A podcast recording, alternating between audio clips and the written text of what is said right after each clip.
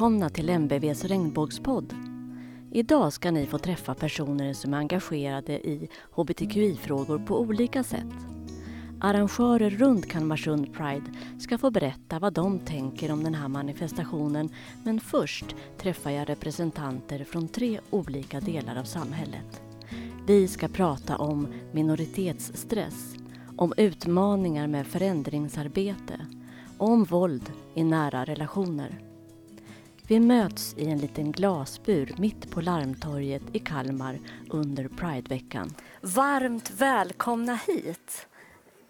Elias Foghagen Tack. som har ett personligt engagemang i frågan. Och välkommen Helene Nilsson. Tack. Du har ett statligt och regionalt uppdrag från Länsstyrelsen att jobba med de här frågorna. Mm. Och välkommen också Pernilla från Kvinnojouren som jobbar ideellt med frågor som har att göra med våld i nära relationer. Mm, tack. Hoppas att ni mår bra. Mm. Pernilla, du jobbar med Kvinnojouren i Kalmar. Vänder ni er bara till kvinnor? Nej, det gör vi verkligen inte. Eh, anledningen till att vi heter kvinnojour från början är ju för att vi vet att det absolut vanligaste våldet är ju eh, från en man mot en kvinna. Men vi är ju fullständigt medvetna om att mekanismerna är ju de samma oavsett om du är tillsammans med en kvinna eller en man där det förekommer våld. Så vi stöttar och hjälper dig oavsett vem du är och vilken bakgrund du har när du har bekymmer i en nära relation. Och det här gäller också hbtqi-personer förstås då? Definitivt. Mm. Och vi ingår ju också i nationella nätverk eh, där man har olika grader av kunskap om detta. Så att om man tar kontakt, en första kontakt med oss så har ju vi många möjligheter att slussa vidare också till andra organisationer som jobbar med det här djupare kanske än vad vi gör. Men vi har ju en bred kunskap och förståelse om frågan inledningsvis. Ser du ett problem med att det heter Kvinnojouren? Nej, i den meningen att man har en väldigt lång historia just som kvinnojour eh, sen drygt 40 år eller sen nästan 40 år tillbaka som när det gäller oss. Eh, och det är just av den anledningen som jag sa att det absolut vanligaste våldet och där vi kan göra så att säga skillnad för flest individer, det är ju just i relationen eh, män som utsätter kvinnor för våld. Men det fråntar ju oss inte uppdraget att hjälpa alla. Och därför så tycker vi att det är oerhört viktigt att förekomma i den här typen av sammanhang, men också i samhället i stort. Vi nätverkar mycket där vi får på ett djupare plan förklara att vi jobbar med våld i nära relation. Punkt, liksom. Pernilla är till vardags ingenjör och arbetar med att kvalitetssäkra tekniska system. Kvinnojouren är ett ideellt engagemang och Pernilla är ordförande. I Kalmar arbetar volontärerna med en jourtelefon, med skyddat boende och med förebyggande arbete i exempelvis skolor. Elias har ett personligt engagemang när det gäller inkludering. Han är utbildad inom musik och event och har jobbat på festivaler, inom politiken, med integrationsprojekt och på ett hbtqi-förlag. Han föddes med en funktionsvariation som påverkar hans motorik och balans och har därför också insyn i tillgänglighetsfrågor. Jag vet att du har många tankar kring det här med inkluderingens villkor på olika sätt. Vad är minoritetsstress? Ja, men det är ju den stress som personer kan uppleva utifrån mikroaggressioner. Det här som ibland också kan liksom vara men det är inte illa menat, men det kan skapa en stress och osäkerhet. Och för mig är minoritetsstress framför allt det som man själv inte märker, utan det som finns där, men du tänker inte på det. Kan du ge några konkreta exempel?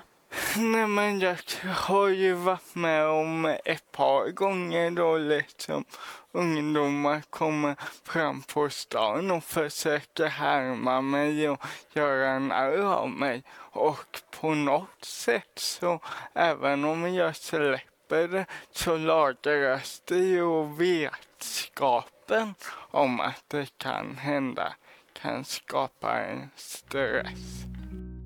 Begreppet minoritetsstress har blivit allt mer spritt och givit en ökad förståelse kring varför det kan vara jobbigt att ständigt höra saker om sin sexuella läggning, hudfärg, språkbakgrund, funktionsvariation eller andra saker.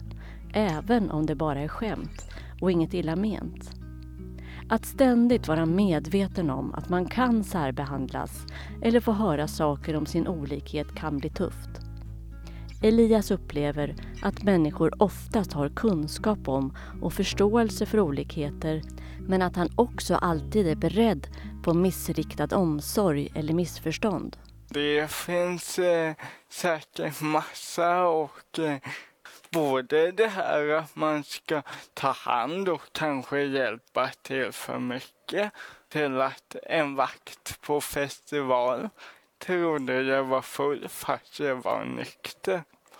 Och då blir det så komiskt för då gör man såna här klassiska fylletest, typ klappa händerna i takt.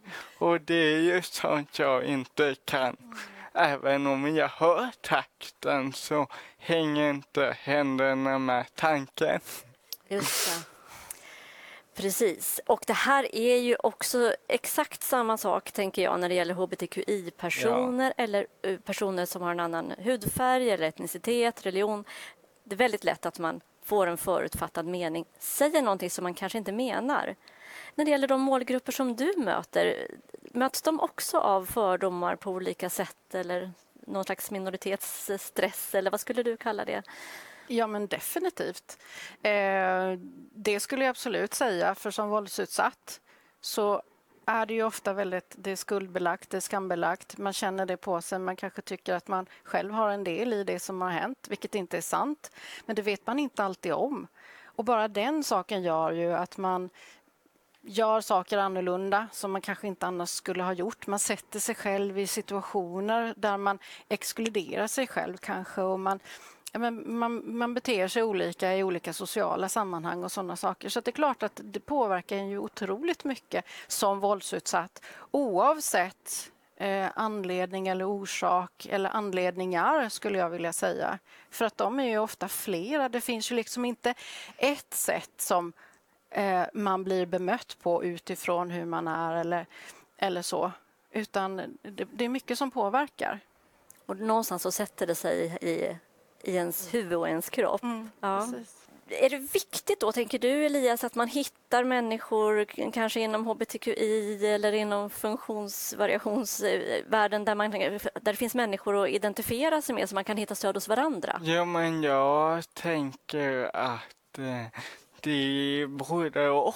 För ibland kan det vara jätteskönt att hitta stöd men ibland kan det också vara, nej men jag vill bara vara människa.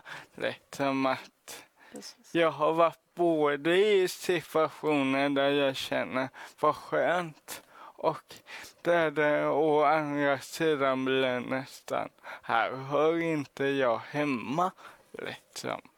Vad kan det vara som gör att man känner så? Nej, men för mig kan det vara om jag är i ett sammanhang med många som har liksom allvarligare funktionsvariationer. Då kan jag känna mig lite sjukare än jag är för att jag är i sammanhanget. Det låter självklart att alla ska ha rätt att bara vara människor. Men vi har också en benägenhet att sortera och gruppera oss på olika sätt. Det finns en grupp människor som har flytt till Sverige för att de är hbtqi-personer. Det är svårt att bevisa att man är hbtqi-person och därför skyddar inte lagen alltid de som är utsatta för hat och hot i sina hemländer. Elias känner Abdullah och Samiullah som rest runt i hela Sverige på olika Pridefestivaler för att berätta om sin kamp för mänskliga rättigheter. Vi har ju Samiullah och Abdullah där Samiola är kompis till Abdullah som är hbtqi-person och Eh, de har ju varit runt och föreläst och, om hur det är att komma från liksom Afghanistan och hela den resan och varit i Nyhetsmorgon och så hotet mot Abdullah har ökat för att det här har nått ner dit. Och ändå så är det liksom nej och avslag på att få stanna. Både Abdullah och Samiullah lever nu som papperslösa. Båda har möjlighet att få arbete men ingen av dem får lov att jobba eftersom de inte anses vara skyddsbehövande. Det ideella samhället kämpar på för olika frågor. Ibland blir det isolerade grupper. Ibland får man igenom stora förändringar. Elias och Pernilla är djupt engagerade i saker som ligger dem nära och de möter ständigt människor som är utsatta för diskriminering av olika slag. Helene Nilsson arbetar på enheten för social hållbarhet på Länsstyrelsen. Enheten hanterar olika områden som integration, jämställdhet och mänskliga rättigheter. Hon är särskilt sakkunnig inom jämställdhet och utvecklingsledare när det gäller barns rättigheter men är också engagerad i hbtqi-frågor. Du Helene Nilsson, du mm. jobbar ju på Länsstyrelsen med ett statligt uppdrag mm. och ska få liksom andra i kommunerna och andra aktörer att arbeta med de här frågorna. Hur går det till? Det handlar ju mycket om att, skapa förutsättningar, tänker jag, för att eh, andra verksamheter kommer sig samman och byter lite erfarenheter och hjälps åt i de här frågorna. För jag tänker att vi är många aktörer som behöver jobba åt samma håll. Och då innebär det ju till exempel att vi från Länsstyrelsen som har då det statliga uppdraget att implementera nationella handlingsplaner och strategier. Eh, att försöka identifiera gemensamma utmaningar och jobba konkret eh, så mycket det går. Kan du ge några konkreta exempel på detta? Bara senast eh, igår så hade vi ju ett strategiskt samtal som vi alltid har under Prideveckan med kommunledningar och kommunstyrelsens ordförande och då är det ju liksom det är ju de som bestämmer så att säga eh, över resurser och över uppdrag och, och eh, vad egentligen kommunerna ska göra. Och när vi träffar dem så försöker vi ju också skapa förutsättningar för att de förstår vad det handlar om och att vi hjälps åt. Och... Men finns det konkreta saker? Ja, alltså, men konkret till exempel. Toaletter för alla? Ja, det kan det göra. Till exempel, det handlar ju framförallt om att man identifierar behoven. Eh, sen är ju varje kommun är unik. Det finns gemensamma uppdrag men det finns också unika förutsättningar. Det kan handla om eh, Ja, vi har eh, genuspåsar som kommer ut eh, på ett bibliotek till exempel där man har samlat ihop litteratur och så kan man som medborgare gå in och låna dem och så förhoppningsvis så blir man ju klokare när man har lånat de här genuspåsarna. Det handlar om hbtq-hyllor på bibliotek. Det kan handla om eh, unisex eh, omklädningsrum. Det kan handla om enskilda omklädningsrum på skolor, eh, på fritidsgårdar, på eh, idrottsanläggningar. Det kan handla om eh, kaféverksamhet som är riktade till hbtq-communities. Det kan handla om hbtq-säkrade mötesplatser av olika slag. Så att på något sätt så vill vi ju att de här ganska fluffiga handlingsplanerna trattas ner till konkreta insatser och då måste det vara någon som tar lite ledartröja och ser till att det blir liksom verkstad av det. Kan man låta bli att arbeta med de här frågorna inom kommuner? Nej, det kan man ju inte för vi har ju nationella och internationella konventioner kring mänskliga rättigheter som man måste eh, syssla med och eh, liksom omsätta i praktik. Så det kan man ju inte. Det är inget valfritt arbete att jobba med mänskliga rättigheter som innebär liksom både diskrimineringsfrågor, det är lagstadgat till exempel. Så att Nej. Men vi säger ju att vi ska göra det här väldigt mycket och vi har mycket dokument som handlar om det här och det skrivs mycket och det sägs mycket. Mm. Finns det en risk för policy washing? Att det här bara blir en... Liksom... Ja, men det gör det ju. För, för, så fort vi skriver en handlingsplan så måste vi alltid se till att det finns rutiner och processer för att följa upp att det vi säger att vi ska göra, att vi också gör det.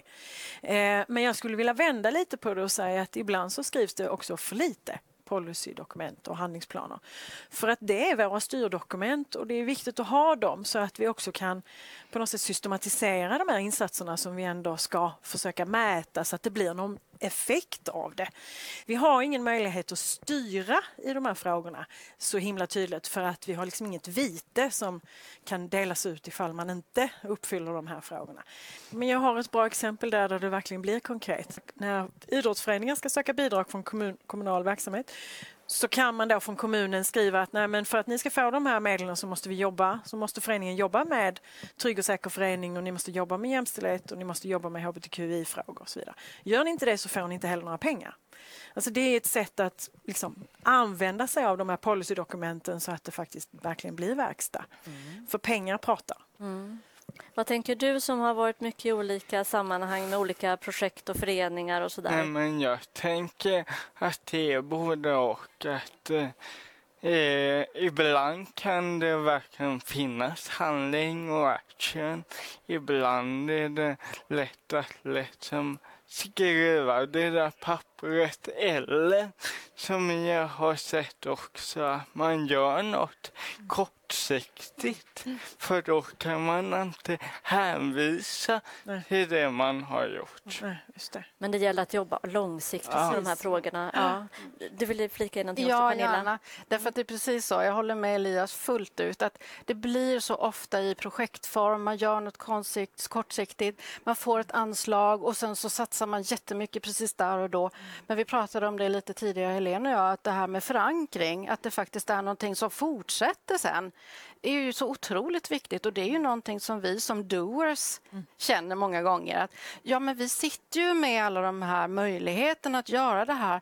Ge oss medel att få, få göra det, alltså verkligen få fullt ut och jag menar tillsammans i nätverk är ju en stor del av lösningen, tror jag, att vi känner till varandras verksamheter. Mm. Och vi ingår ju alla i den här typen av nätverk men vi måste var och en ta vara på de möjligheterna och ge varandra precis fördela de här eh, uppdragen, skulle jag vilja säga. Men att de, precis som Elias säger, blir långsiktiga. Mm. För annars så händer ju inte saker på riktigt. Mm. Du vill säga Nej, och jag tänker där också att det gäller mycket att lyssna in både målgruppen själv, personer som också har erfarenhet och talar om detta öppet, men också civilsamhället. För mycket av det ansvar som civilsamhället tar det är också mycket av det ansvaret som övriga samhället inte når ända fram i. Allt förändringsarbete tar tid. En del blir kanske bara fyrverkeriprojekt som ska se bra ut på papper. Andra insatser förändrar samhället i grunden. Ett återkommande tema under våra poddavsnitt har varit att själv vara en god förebild och inspiratör och att berättelser formar samtiden. Elias arbetar nu extra på ett hbtqi-förlag och ingår i ett föreläsningsteam. När jag till förrförra valet skulle göra en programserie för radion om unga förstagångsväljare intervjuade jag Elias. Jag trodde att han skulle tala om tillgänglighetsfrågor men han pratade bara om de möjligheter han såg. När jag hälsade på i hans hem visade pappa Christer Foghagen mig en diktsamling som han hade skrivit till Elias. Jag har fått tillåtelse att läsa slutdikten i samlingen. Elias. Tack för att du finns och berikar mitt liv. Natten då du kom bar du med dig glädje och kärlek. Kampen var tuff, men det är också du. Jag blev rädslans offer. Du besegrade allt. Mm. Elias? Nej, men jag blir ju liksom berörd när jag hör pappas ord och ja, men det är just det här med rädsla, att det är något vi måste övervinna och jag tror att vi behöver berätta våra berättelser för att inspirera varandra och ge kunskap men också för att skapa identifikation. Mm. Vad tänker ni? Alltså jag tänker återigen det här med att kunskap, ha ett öppet hjärta, ha ett öppet sinne för att ta in våra allas olikheter mm. oavsett. Och det, alltså det är superhäftigt att höra de här eh, fina exemplen. Men samtidigt så kan man ju tycka att varför är det inte självklart? Det kan jag tycka många gånger gör ont i hjärtat. Att det är så många människor som det här inte är självklart för. Det har jag lite svårt att ta in faktiskt. Mm. Så där, därför förstår man att det är otroligt mm. viktigt att vi lyfter de här mm. frågorna. Vad tänker du spontant när du men jag tänker att det också hör ihop. Vi ser ju i, i forskningen eh, att har man, har man traditionella attityder och värderingar kring, kring män och kvinnors olika könsroller, då har man i regel också väldigt traditionella attityder och åsikter kring olikhet och eh, hbtq-personer. Så det hänger liksom ihop och jag tänker att det är också världen som vi hela tiden behöver stå upp för. Eh, för det är liksom inte per automatik att utvecklingen går framåt. Det måste alltid ske faktiska insatser som vi också kan kanske se på sikt om de leder till någonting bra. Mm. Eh, annars är det ju liksom ingen mening med de här policyerna eller dokumenten eller handlingsplanerna. Det är jätteviktigt att det håller ihop hela vägen. Det är väl helt enkelt så att den här kampen måste fortsätta för alla människors lika värde. Mm. Känner ni att det var en bra slutsats? Ja. Tusen tack för att ni kom hit och tack. delade med er av era erfarenheter. Tack själv. Tack. Precis. Helene Nilsson, Elias Foghagen och Pernilla lämnar studion. Nu vänder jag mig till tre andra personer som jobbar runt Kalmarsund Pride. Mitt i arbetet kommer de in för en kort pratstund. Alexander Finstad driver en egen förening, BUS, med fokus på ungas psykiska hälsa och integration. Han är också ordförande i Kalmarsund Prides styrelse. Han säger att människor omkring honom ibland undrar över engagemanget i Pride. Jag brukar få frågan, liksom, mm. men behövs verkligen Pride mm. fortfarande i Sverige? Men det behövs det verkligen. För vi, mm. vi står ju inte bara upp för våra egna rättigheter utan vi står ju upp för alla de i världen som mm. inte kan eh, älska den de vill och vara sig själva utan att bli mm. utsatta för hat och diskriminering. Så verkligen, det behövs verkligen. Sofia Ekelund Fogelström är präst och tycker att det är viktigt att Svenska kyrkan engagerar sig i Prideveckan. Till henne kommer människor med sina berättelser. Hon arrangerar panelsamtal i kyrkan och bokcirklar för både hbtqi-personer och alla andra som vill prata om existentiella frågor och mänskliga rättigheter. Vad betyder det att man har en sån här vecka i Kalmar? Pride är ju liksom inte bara för skojs skull utan det är verkligen någonting som vill förändra.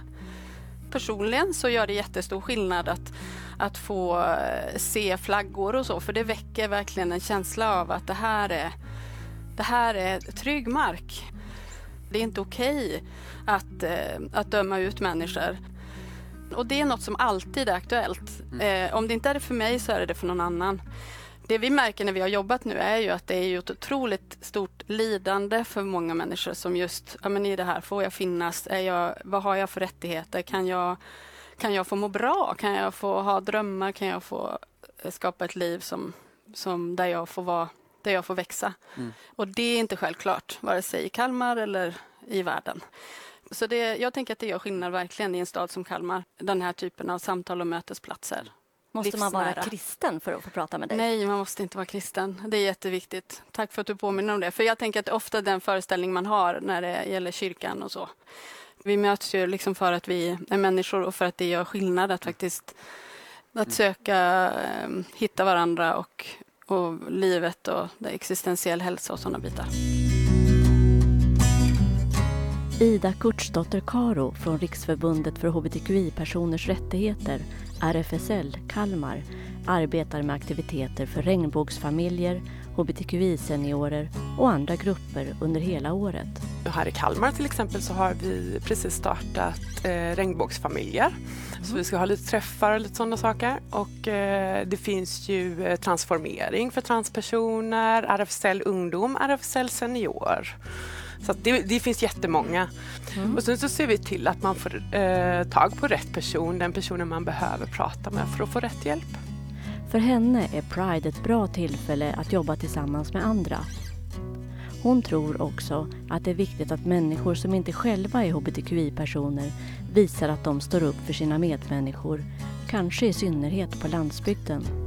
Jag tror så här, i, eh, i Kalmar län, och det finns väldigt många små orter runt omkring i, i vårt stora län och eh, jag tror att det kan vara jätteviktigt för personer att se, som till exempel arbetsgivare som är med och går i parader, mm, alla de här sakerna. Mm.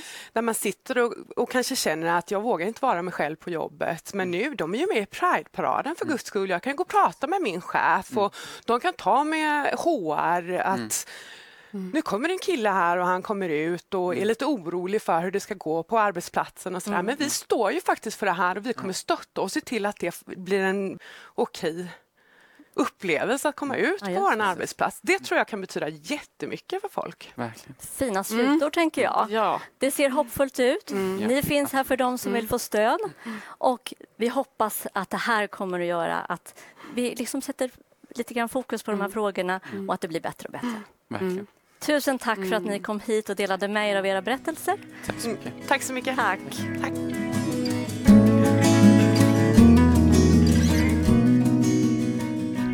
Det här var sista avsnittet i MBVs regnbågspodd. I de tidigare avsnitten kan du höra olika hbtq-personers personliga berättelser. Hos NBV finns ett samtalsstöd och en litteraturlista för dig som vill fördjupa dig i de här frågorna. Som studieförbund arbetar nykterhetsrörelsens bildningsverksamhet med folkbildning av olika slag. Du som lyssnar är varmt välkommen att höra av dig om du vill bilda en cirkel eller göra ett evenemang. Kontakta gärna MBV så hjälper de dig vidare. MBVs verksamhetsutvecklare Ida Gratte och Malin Mössner tog initiativet till den här podden som gjorts i samarbete med Kalmarsund Pride. Musiken är gjord av Pelle Bäck Inspelningstekniken stod Scenteknik Kalmar för och jag som intervjuar och producerar podden heter Helena Isaksson Bäck. Tack för att du har lyssnat.